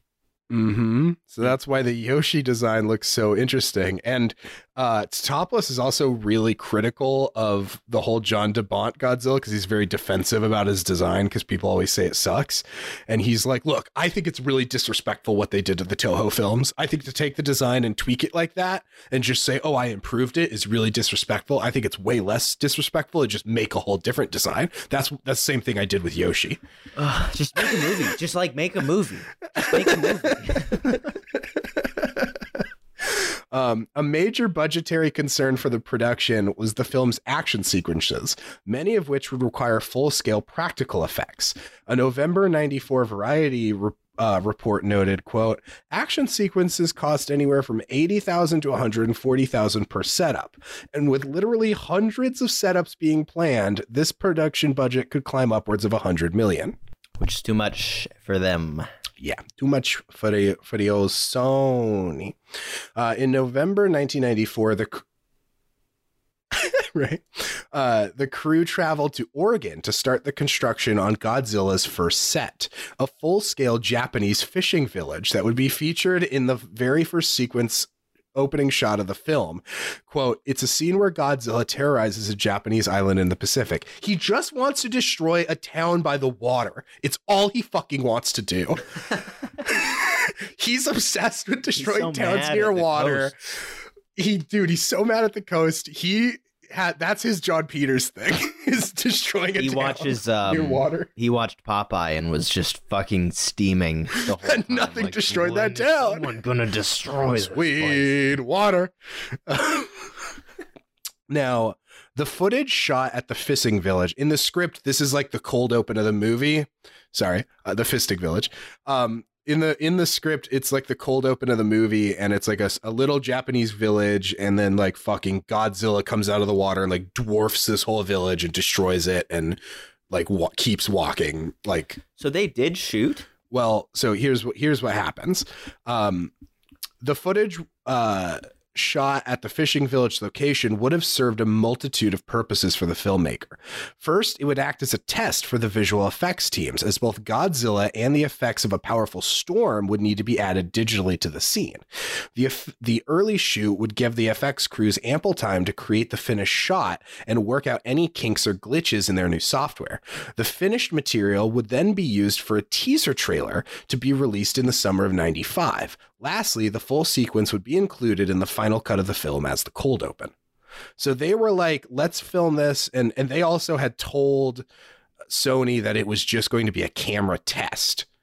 uh like an effects test but De Bont was like no we were going to include it in the film the whole crew knew we were going to include it in the film so we were shooting it like full you know full stop and we were going to use it as a trailer and you know it didn't feature the cast so they were able to you know they they could basically film it before they had cast the movie. Um so it's actually kind of smart and it's it's actually very similar to that museum shot that became the trailer for you know Roland Yeah, was talking about yeah. um, which was actually supposed to be included in his film also, but was cut. And that sequence alone cost uh, Sony five hundred thousand dollars to produce. Just that little uh, museum sequence from Emmerich's film. Interesting. Jesus. um, so while they didn't need to cast anybody for this initial camera test, uh, TriStar's early announcements had promised that the movie would feature, quote, A-list stars. So John De Bont began his search. However, Henry Saperstein didn't see the need for high-profile actors, stating that, quote, Godzilla's the star. Come on, kid. Which I get. Like he's he's repping his boy. He's ripping his boy. So, according to Terry Rosario, uh, sorry, Terry Rossio, uh, the director was considering Helen Hunt and Bill Paxton. In a bit of irony, Hunt's then boyfriend Hank Azaria would later play cameraman Victor Animal Palotti in Devlin slash Emmerich's film. And he would eventually use the pair, uh, De Bont would use the pair in his upcoming film Twister instead. Right on. Great casting. I mean that those are two great actors. Yeah. Two good Sounds cool. actors. Um, so here's where things begin to fall apart. Uh, John DeBont planned to begin filming of Godzilla in March 95. Principal photography was expected to last six months, followed by several months of uh, FX work and post production, with the movie being released in summer of 96. Quote, It's a very big project. Jurassic Park is actually almost simple compared to this. Great. uh, and that's a that's a De Bont quote in '94. However, Godzilla was about to be undone by serious financial and managerial problems at Sony Pictures.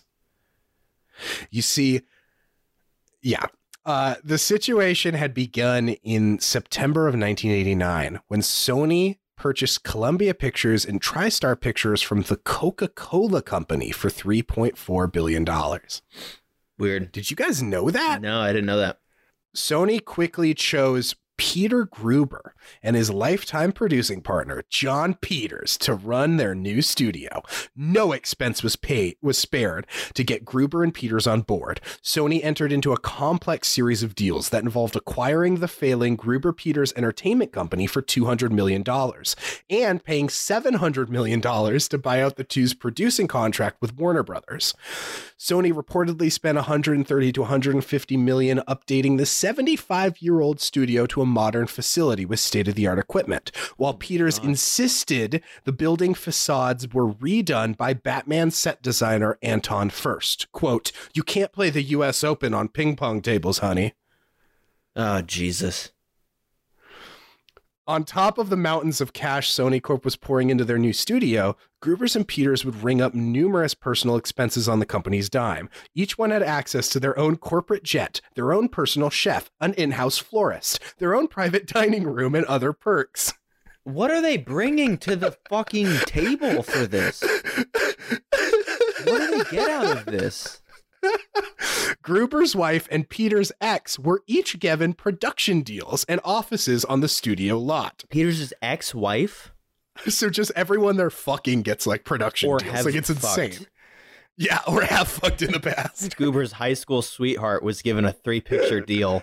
uh quote uh sony pictures overhead was twice as much as the industry average these guys were just pouring money down the drain said an industry analyst regardless of high costs sony corporate corporation's gamble soon seemed to be paying off. Under peter guber later aided by production head mark canton sony pictures had produced and distributed a string of hit films. The prince of tides getting 110 million at the box office. A league of their own getting 132 bram stoker's dracula making 215 a few good men getting 243 sleepless in seattle getting 228 in the line of fire getting 177 and they were able to capture 120 Academy Award nominations between 91 and 94.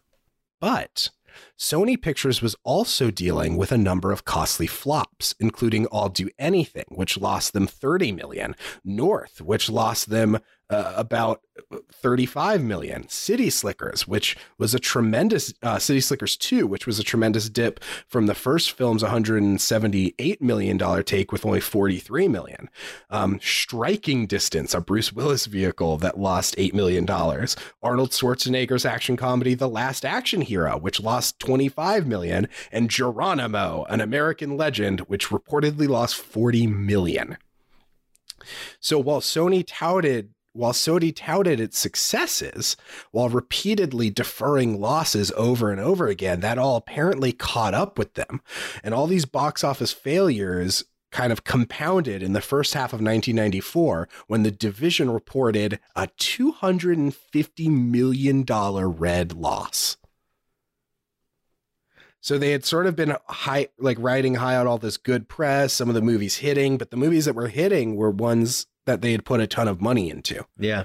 So the ones that were losing were losing too much to it- like this isn't sustainable. They're just fucking losing money. Um Gnarly. with the writing on the wall, Peter Guber resigned from his position as chairman and CEO of Sony Pictures in September of 94.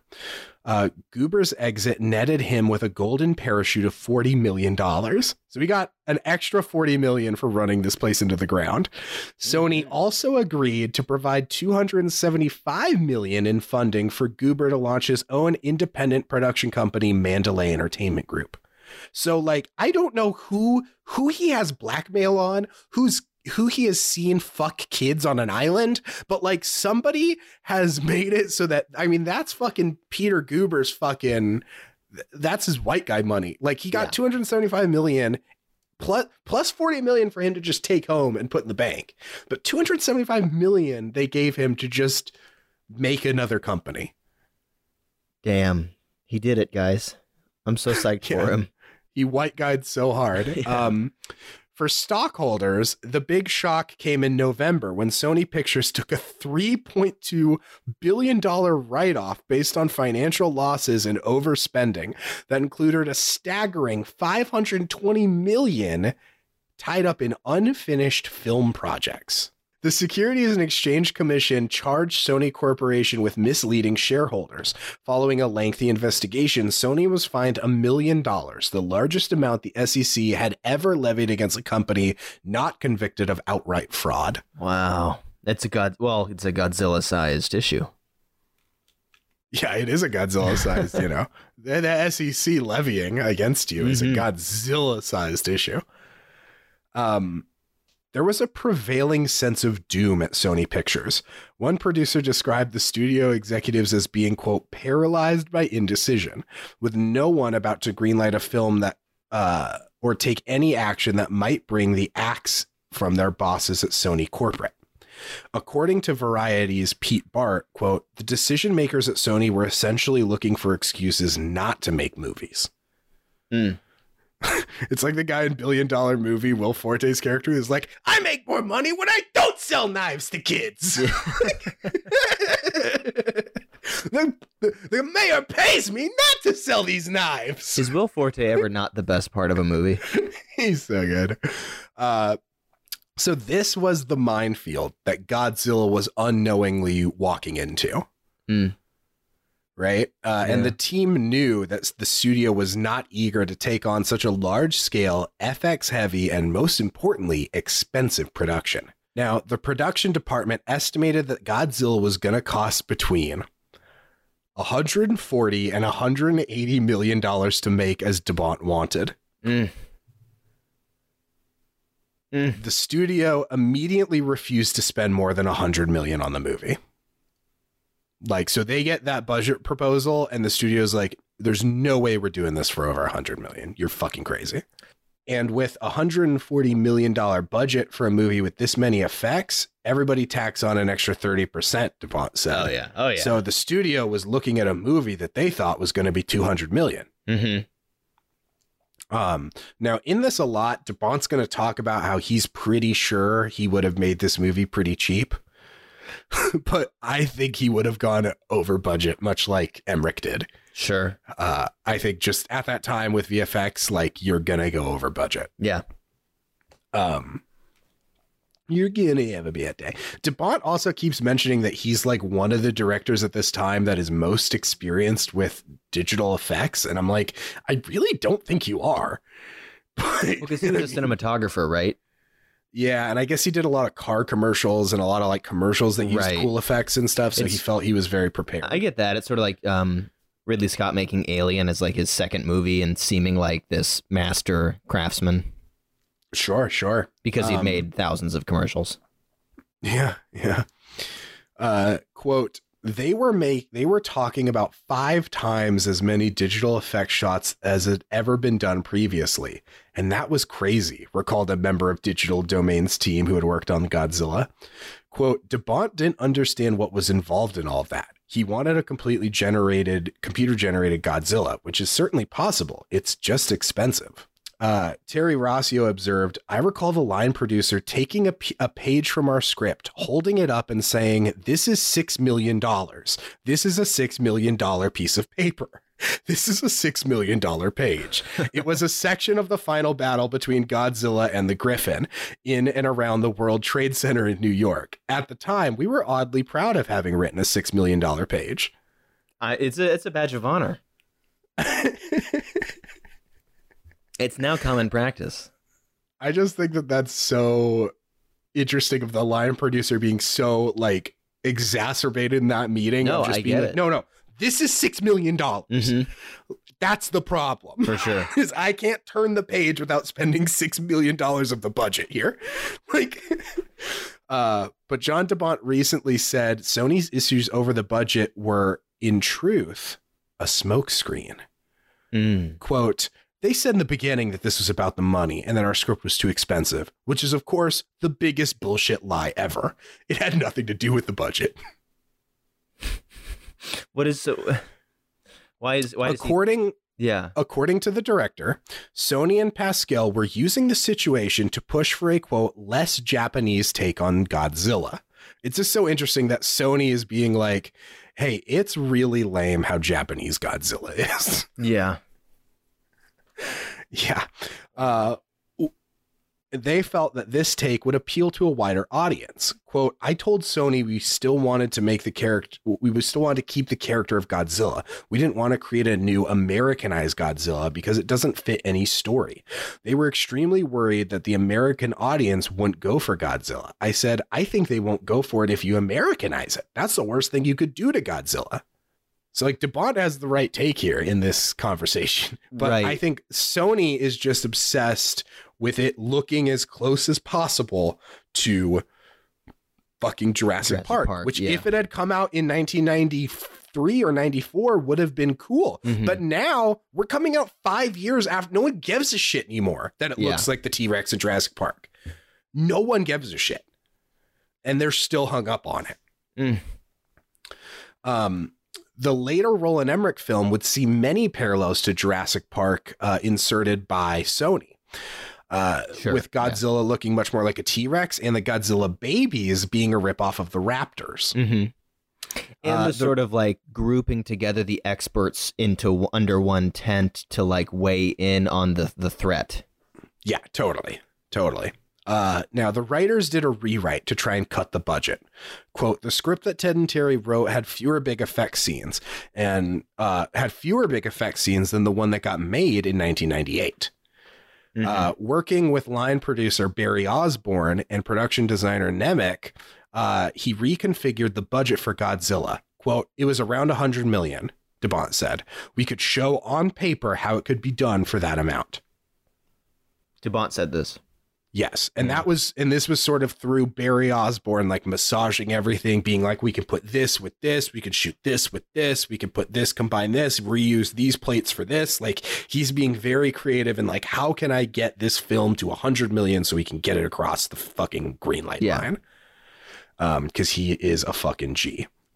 But Yeah, that's to his- De Bont's uh, frustration, Sony rejected his offer. They said, no, no, no. We need someone who can control cost. Uh, what more do you want? Barrie Osborne's a big producer. He's a producer with real experience who's worked on really big movies. If they can't trust his budget, who the hell are they going to trust? That's what De Bont said. Ugh. So he's just, I mean, he's so heartbroken at this point because he sees it happening. He sees Well, what's- yeah, what's and he basically he brings this to Sony, this hundred million dollar budget, and they're like, "Look, we're not doing it for less than eighty, or for more than eighty. And then they retool it again, and they're like, "Look, we're not doing it for more than 60. Ugh, so and they just don't want like- to do it. yeah, it just becomes this weird thing of like they clearly just don't want to do it. The the writers realized that De Bont's Godzilla was probably not going to get made around this time. Quote, Ted and I are somewhat pessimistic by the nature when it comes to film projects with high budgets. It's very easy to say no to spending a hundred million dollars. they're, they're they're pretty woke on the topic of Yeah. this. Uh, as John De Bont went back and forth with Sony, Peter Guber suddenly stepped back into the fray. And here is where we really cement him as the villain of the story. Mm. Guber was setting up Mandalay Entertainment, and he had decided that his first film would be De Bont's Godzilla. But Sony was financing Mandalay, and considering the reasons behind Guber's departure from the studio, they were less than enthusiastic over the idea of launching his new company with such a huge and cost prohibitive production. Uh, Mickey Schulhof quickly convinced Guber that he was pushing his luck and instead offered several put films that would automatically be greenlight greenlit by produ- uh, production from Sony without any additional Oh, additional sure. approval. Like a putt pilot, like this will go. Yeah, where it's like like there were a couple movies like uh it was um I know what you did last summer was one that he knew Sony was gonna buy. Mm-hmm. Like so so he was he basically comes to him and says, "Dude, don't do this. It's Yeah. too much of a gamble. Take these movies. Fuck Godzilla." And with like holding Godzilla's fate, like John De Bont's Godzilla's fate in his hands, and having netted another sweet deal for himself, Peter Guber just drops Godzilla fucking off the cliff to die. You're telling me this movie producer was in it for the money? uh, the talks between Sony and De Bont uh, continued to go nowhere, uh, prompting complaints that the director was being difficult. Uh, quote, uh, he's tough and doesn't want to do certain things, said a studio source. By mid December, the industry trades were had repeated rumors that De Bont may be quitting Godzilla to take on either Amblin's Twister or uh, Warner Brothers Face Off. Or sorry, Face Off at Paramount. Sorry. Face Off is one of those titles that is dorky, but it is also the best title you could name that movie. I think they should have called um, Silence of the Lambs Face Off. guys, guys, this is a good on. pod. Come on.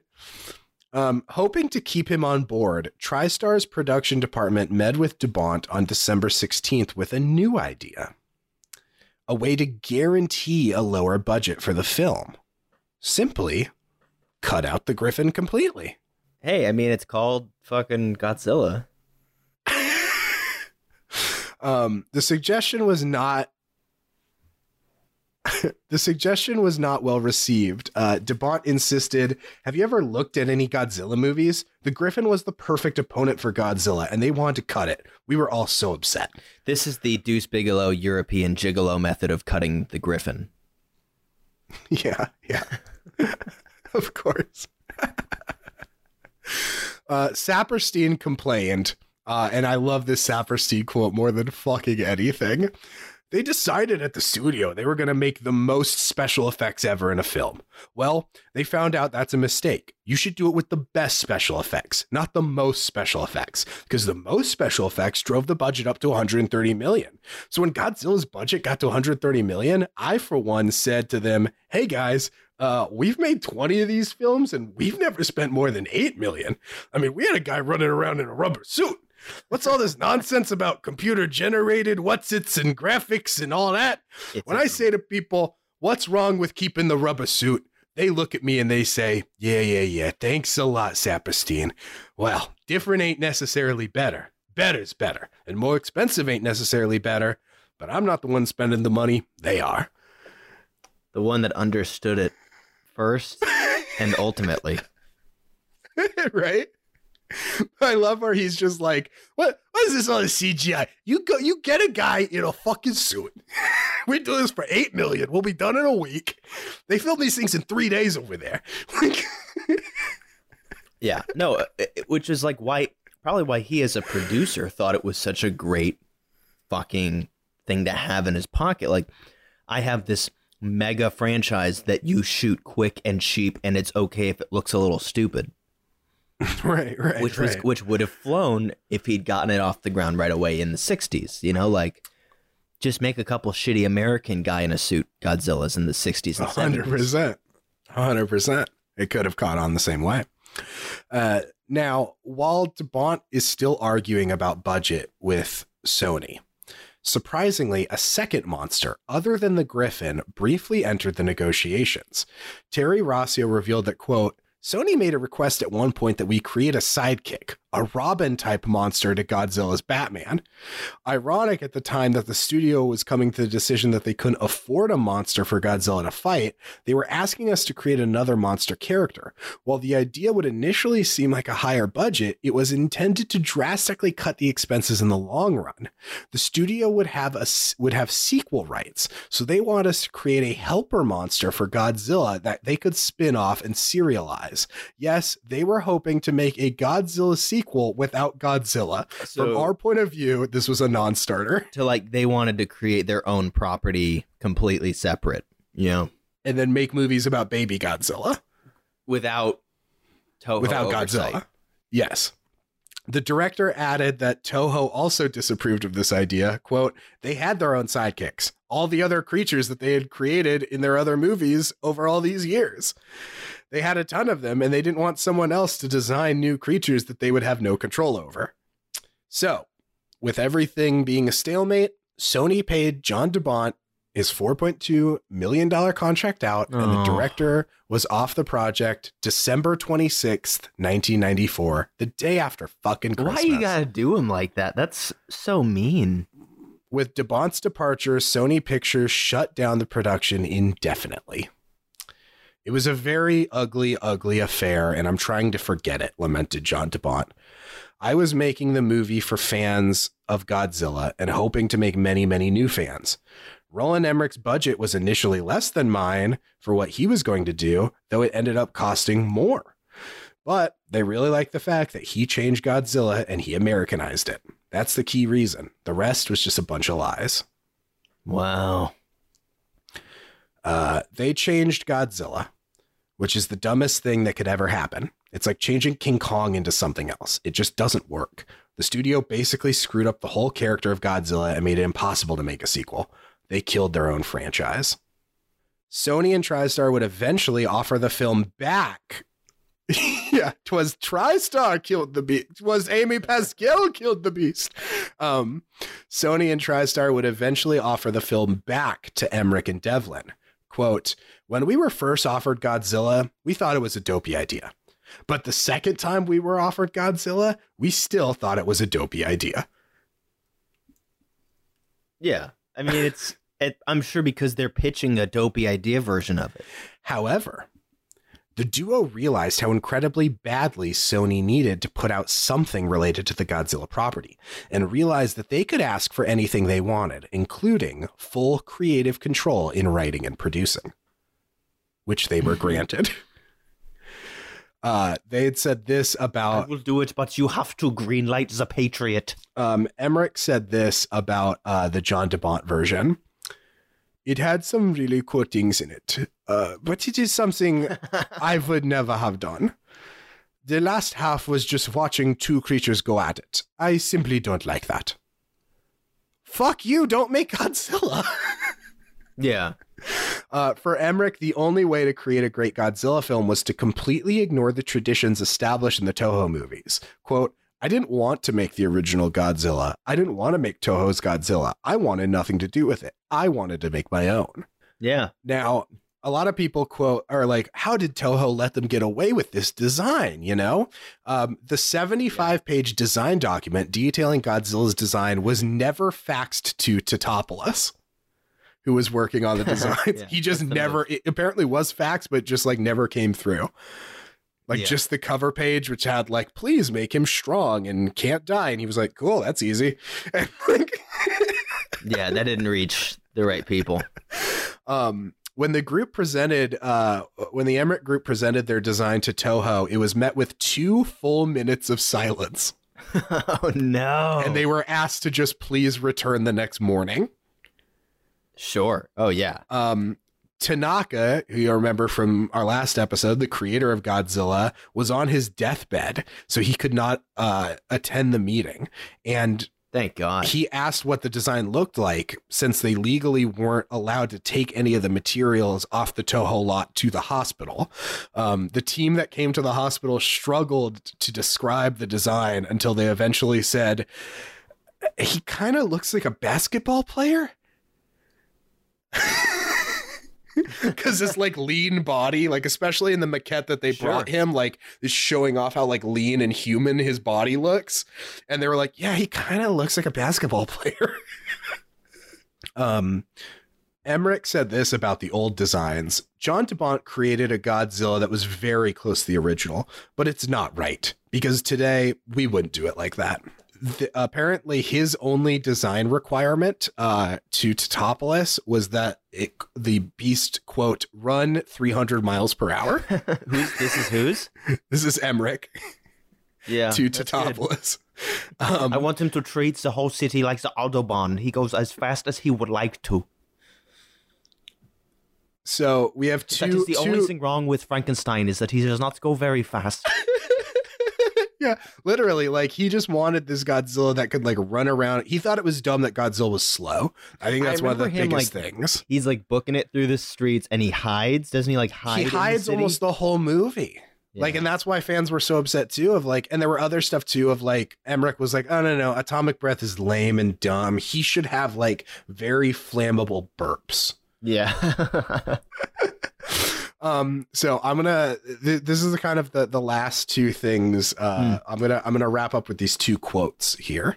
Hmm. um so this quote is from uh the co-executive producer robert fried. He said the Sony executive team that took over Godzilla was one of the worst cases of executive incompetence I have observed in my 20 year career. One of the golden assets of our time, which was hand delivered to them on a silver platter, was managed so poorly and ineptly as anyone could possibly manage an asset. They took a jewel and turned it into dust. they did though. They did, though. they did, though.